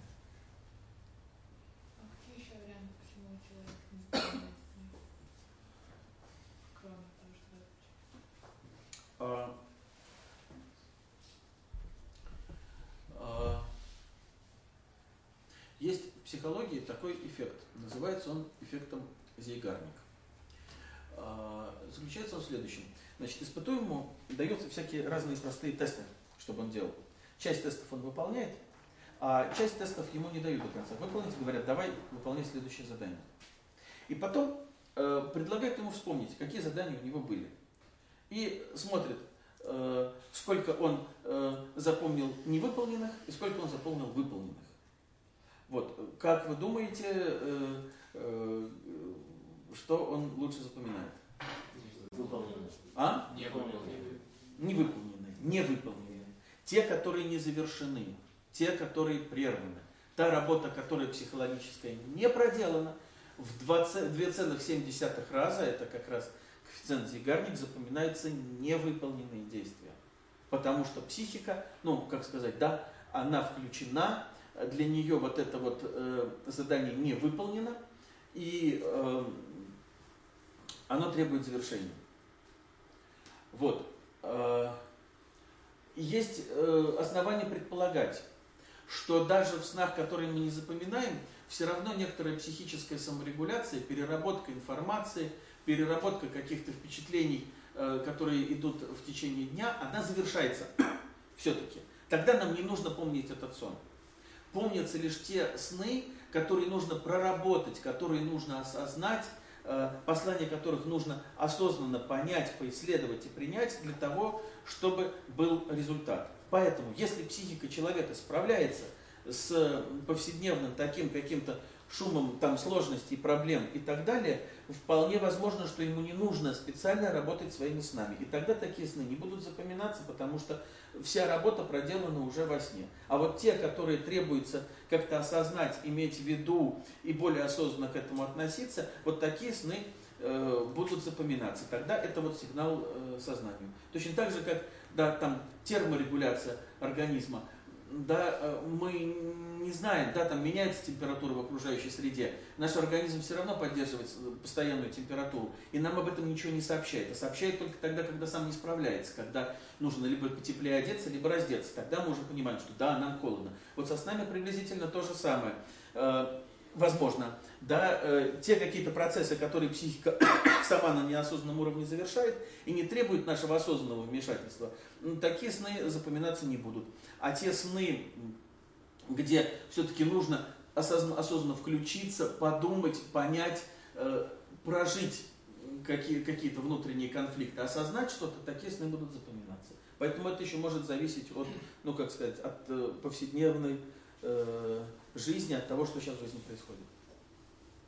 Можно, да. Вот. Э, я хочу рассказать о некотором непосредственно сновидческом опыте, который, мне кажется, был бы уместен. Ага. Э, вот вы говорили о некоторых типах сновидений, там, опять же, в рамках рассказа о, ну, с точки зрения христианской традиции, Мгм. откровения, видения, суетное, вот это все. Вот. И, ну, мне хотелось бы сказать о еще таком виде, который, ну, как, можно сказать о чем-то, что вот это сон, а о чем-то сказать, что это сновидческая реальность. И Мгм. а, но я имею в виду то, что это действительно что-то очень идентичное, то есть что-то, в чем есть своя логика, она прослеживается, да, то есть отдельно получается какой-то мир, в котором есть своя логика. Вот, но я не говорю, что он это типа один. Вот, но а, мне хотелось бы рассказать о вот таком вот сне, э, который на меня произвел очень большое впечатление. А, у него сюжет такой. А, я, допустим, гражданин как- какого- какого-то государства, причем такого а, с авторитарным уклоном, и все это происходит в рамках, что самое интересное, очень четкой и а, запоминаемой такой альтернативной геополитики. Типа, мол, как в альтернативной реальности сложилось. Ну, как, какие-то географические названия неизвестные, но это все очень четко помнится. Вот. И я помню, что я э, нахожусь в каком-то городе, да, допустим, там столица, э, и он находится в таком состоянии, что ну, аналогично, допустим, Берлину, который был разделен стеной, а потом стеной не разделен. Это состояние после того, как, ну, как это две фракции владеют Мгм. городом, и, вот, и, и там тоже все довольно напряженно, и я владею там неким знанием, что скоро произойдет какой-то э, конфликт с участием вооруженных массовых поражений. Вот. А, Значит, я специально в порыве какого-то какой-то самоиронии, может быть, приезжаю в центр города, чтобы прямо а, оказаться в эпицентре этого самого. То есть я знаю, что туда упадет снаряд. Вот. А, это первая часть. сна. Вот. Потом там происходит следующее. А, я встречаю а, некого персонажа девушку. А девушка это такой персонаж, собирательный весь из себя, типа, знает лазейки в системе, вот, такая вся а, от- отрыв башки и все Мгм. такое, вот. И там, естественно, закручивается какой-то роман э, в рамках сна. Вот. А, еще я помню интересную деталь, что она, мол, там, украла у кого-то там э, мотоцикл. Я помню очень, очень сильно конструкцию мотоцикла, то есть у него такие широ- широкие колеса были. Вот. А, то есть он был тоже в колес, широкий колес. Ну, тут именно, именно суть в чем, что я помню практически все детали какие-то, которые следуют определенной логике. Вот, ну, там происходят какие-то с ней приключения, переживания, вот. Самое интересное, что после того, как все это произошло, я просыпаюсь с очень, очень четкой и уверенной ну, в правильности этой мысли, которая звучит так, что лучше бы, чтобы в этом мире произошла там, ядерная война, чтобы у меня не было повода переживать о том, что я туда, туда никогда не вернусь. У меня эта мысль, это ощущение очень такое стойкое и э, очень сильно эмоционально на меня воздействующее прошло только тогда, когда я позавтракал. Ну, то есть, буквально. Я думаю, то есть, я кем там хлопья с молоком, ну, думаю, блин, что так переживаю этот сон. Но все равно остался, типа, на несколько дней остался этот осадок. А, э, чтобы лучше, чтобы произошла ядерная война, э, А, чем лучше, чем Вот, меня- вот- вот так формулировалась эта мысль, что лучше бы в этом мире, в котором только что побывал, произошла бы ядерная война, а, чтобы а, у меня не было повода переживать, что я туда больше не попаду. М-м. Такое. А что в этом мире такого прекрасного, э, что нету в этом мире, что туда Ну, хочется попасть? отношения, допустим, с этой девушкой, Да. Да, и тогда, возможно, да, если бы это был мой сон, все очень сугубо индивидуально, но, возможно, одна из гипотез, которую бы я стал э, проверять, это про э, то, насколько важны, да, там, какое место личные отношения э, занимают, насколько это э, ценно, да, насколько, несмотря на какие-то э, неподходящие совершенно социальные условия, насколько это для меня важно, и э, насколько, несмотря на какие-то, может быть, мрачные там прогнозы и все, для меня вот такая вот штука ценна. Я бы начал думать вот в этом направлении, хотя это точно сугубо, сугубо индивидуально. Вот, потому что работа со сном, да, вот мы работаем, у нас есть постоянная группа, э, раз в неделю люди, которым интересно разбираться со снами, они туда приходят и со снами разбираются. Обычно вот э, разбор одного сна в групповом формате идет, ну, где-то минут 20, минут 20, и тогда уже не просто какие-то фантазии, предположения мои, а какие-то важные осознавания, вот они приходят.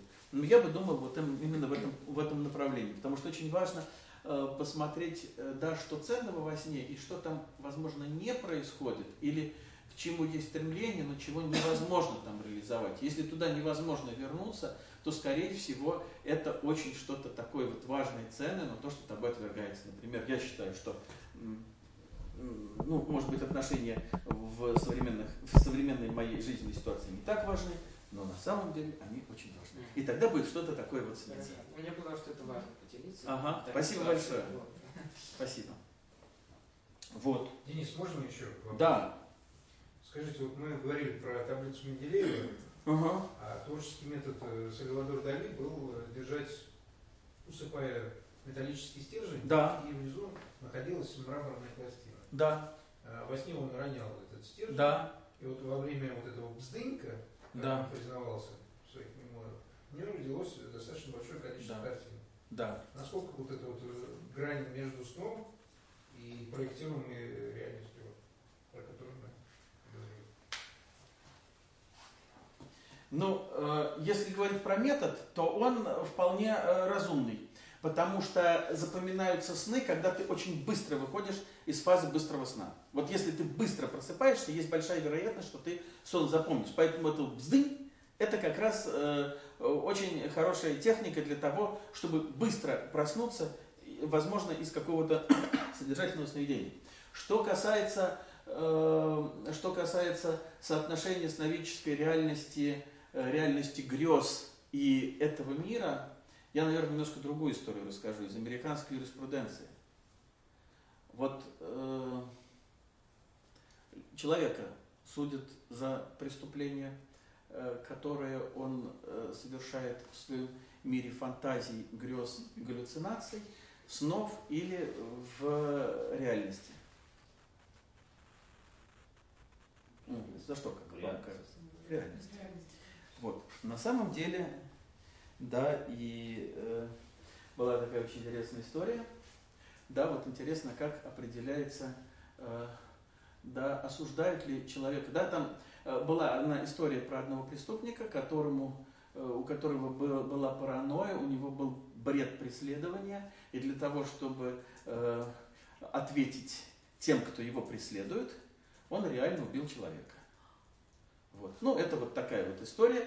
Соответственно, понятно, что все было понятно, преступление было раскрыто быстро. Вопрос только в том, э, вменяемый он или невменяемый, и подлежит он суду или нет.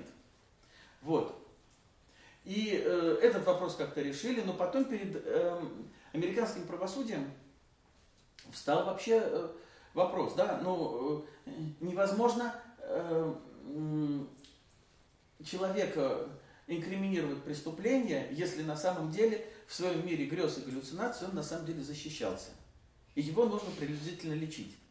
А вот если он в своем мире грез э, реально совершал преступление, которое осуждается по американским законам, то тогда, скорее всего, он будет наказан, несмотря на то, что э, э, у, у него, допустим, определенное психическое расстройство. Вот, вот интересная такая да, практика правосудия, когда на самом деле э, судят за э, сновидческую реальность, а не за эту. Э, если у человека здесь э, все нормально, э, но просто это как-то странно проявляется в повседневной реальности, то его нужно лечить, потому что эти два мира у него каким-то хитрым образом спутаны, перепутаны, перепутаны неправильно, тогда его нужно лечить, но его не нужно осуждать. Вот. А если он в мире грез совершает преступление, то э, да, и оно ну, каким-то образом отражается в этом мире, то тогда это действительно преступление. Вот такая вот интересная, интересная вот такая вот практика. Вот, поэтому мир грез и мир реальности связан весьма иногда неожиданным э, образом. И то, что существуют прецеденты, когда фактически человека э, судят э, за преступление, совершенное в мире грез, это уже реальность юриспруденции. Так что какая из этих реальностей? А сам нам было это состояние грез? Э, Сомнамбула – это, это гипноз. Есть люди, которые очень сильно подвержены гипнозу э, и э, могут быть введены, очень сильно внушаемы, могут быть введены в гипноз, и, и их пытаются заставить какие-то совершить действия. Но практика показывает очень интересную вещь, что, как правило, те вещи, которые противоречат нравственности человека, даже в состоянии гипноза, даже в состоянии сомнамбула человек не совершает. Вот. Поэтому все-таки нравственность, она оказывается э, первичной в этом смысле. А что за группы обсуждения снов? Мастерская «Время сновидений», которая проходит э, каждый четверг на сайте моем denis-novikov.ru есть объявление. Каждый четверг, но за редким исключением, вот работает постоянная группа, где, где работает со нами вот приблизительно в том ключе, о котором я здесь пытался рассказать. А можно у меня быстрый вопрос? А мне часто снятся, что, снится, что я читаю стихи. Это mm-hmm. очень хорошие стихи. Э, но обычно ну, во сне кажется, что чужие. Вот мне интересно, это мои стихи? Что я гениальный,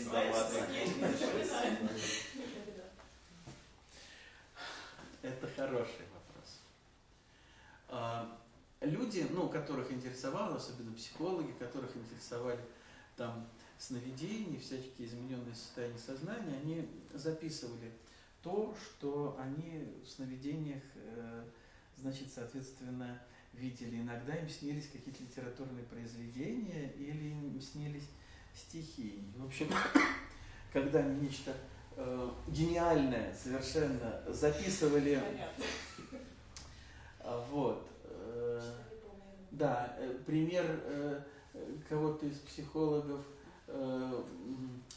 который, правда, в измененном состоянии под действием наркотика понял какую-то удивительную истину, он ее под действием наркотика записал. После этого он прочел, надеясь, что вот она. Вот, а там было что-то написано у, у, у все мужчины полигамны, у, у, у все женщины моногамны. Поэтому восприятие, оно иногда бывает. Хотя, с другой стороны, да, есть английский поэт Шкелридж, э, который написал э, произведение, вот, э, которое фактически поэма, которая ему приснилась. Это Кублахан Кёлриджа. Вот, это произведение, которое написано во сне, это классика мировой литературы. Поэтому, что вам снится, к сожалению, тут не могу сказать. То ли вы просто находитесь под сильным эмоциональным воздействием собственных э, стихов, то ли действительно снится что-то гениальное, и тогда зря вы это не записываете. Наяву их никогда не пишу. Ну, вот, э, вот, вот интересно тогда, да, про это творчество. А что вы думаете о таком известном типе сна, когда человеку снится, как он спит? Ну, то есть он поднимается над собой и видит себя спящим. О, это целая, целая, целая история. А, а, вообще архитектура вот, вот этого пространства сна, она очень разная.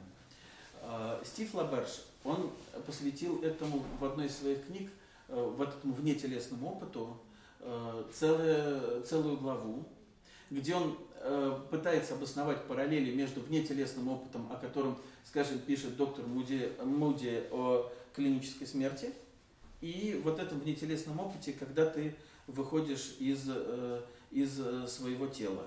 Вот, там довольно интересные параллели и аналогии. Похоже, что это сон немножко отличающийся от обыкновенного сна. Но насколько я знаю, что уж попытка такого какого-то Э, в общем, там очень сложно. Это какое-то специфическое функционирование человеческой психики. Вот. Э, но какого-то такого, знаете, совершенно позитивного действия, чтобы из этого можно было извлечь такую сильную практическую пользу, вот мне неизвестно. Хотя это исследовалось, и феномен сам по себе достаточно интересный. Э, очень часто бывает, что мы просыпаемся в какое-то промежуточное пространство. Это тоже явление схожего порядка, когда ты просыпаешься и думаешь, что ты проснулся, но ты на самом деле спишь.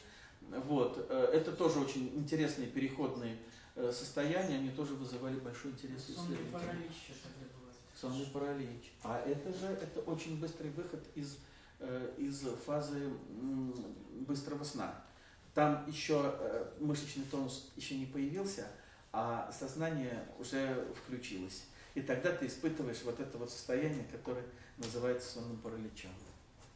Скажите, а вот лунатизм, получается, мышечный тонус есть? А да. Спит?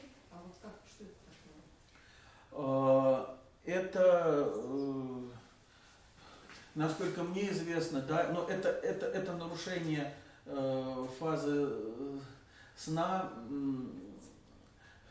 ну, как сказать, да, там же есть в мозгу есть определенные центры, которые отвечают за то, чтобы человек, ну, у него как раз мышечный тонус был очень низкий. Специально это делается для того, чтобы те действия, которые мы делаем во сне, не, при, не проявлялись наяву. Вот у животных, у которых вот это вот, э, да, вот этот вот э, отдел мозга э, разрушали, вот, они прям засыпали и начинали двигаться так, как они были наяву. Им, видимо, что-то снилось там, и они вот так вот двигались наяву. Поэтому есть в, в головном мозге специальные инстанции, причем, насколько я понимаю, не одна, которая позволяет э, отключаться вот, э, э, и не воспринимать сигналы снаружи, и отключать, да, там движения какие-то, мышечные движения тела. Иногда эти инстанции работают неправильно. Насколько я понимаю, вот явление лунатизма, оно как раз связано вот именно с этим с точки зрения психофизиологии. А, Я думаю, что всем снится такой сон, что мы от кого-то убегаем, но делаем это либо очень медленно, либо бежим на месте. Вот как вы можете это прокомментировать? Да, вроде хочется бежать быстро. Или закричать невозможно. Да, или хочешь закричать, не получается. А, если закричать невозможно, то это, скорее всего, явление, похожее на сонный паралич. Вот. Это психофизиологическое явление, когда ты, скорее всего, при просыпании, у тебя уже есть, э, да, ты, лучше осознаешь, но тем не менее ты не можешь двигать там э, частями тела. Это, скорее всего, вот так. Что касается э, самого содержания сна, то, скорее всего, это действительно внутренний конфликт. Смотрите, значит, есть вы, у которых слабая энергия, которая боитесь и которая бежит медленно, и есть нечто, у которого много энергии, которое не боится, которое наоборот вас преследует и которое бежит быстро. С большой вероятностью это ваша отщепленная часть, вот так, которая вас догоняет, э, которая э, ваша отщепленная часть, которую вы в себе не принимаете. Но э, тогда просто по известному закону, чем меньше энергии в, в вас как сновидцы, чем меньше сил здесь, тем больше сил вот в этом персонаже. Это значит, что вы большую часть свою э, вытесняете и большую часть своей жизненной энергии просто не используете в своей жизни. Что лучше всего сделать? Развернуться и посмотреть? Ну, если работать э, с этим сновидением, то, скорее всего, пойдет э, работа на взаимодействие с этим персонажем. Окажется, что он вовсе не хочет вас убивать, и окажется, что разница между вами постепенно, вот в процессе работы вы будете переходить из одного вот, из того, который нападает, и того, который боится.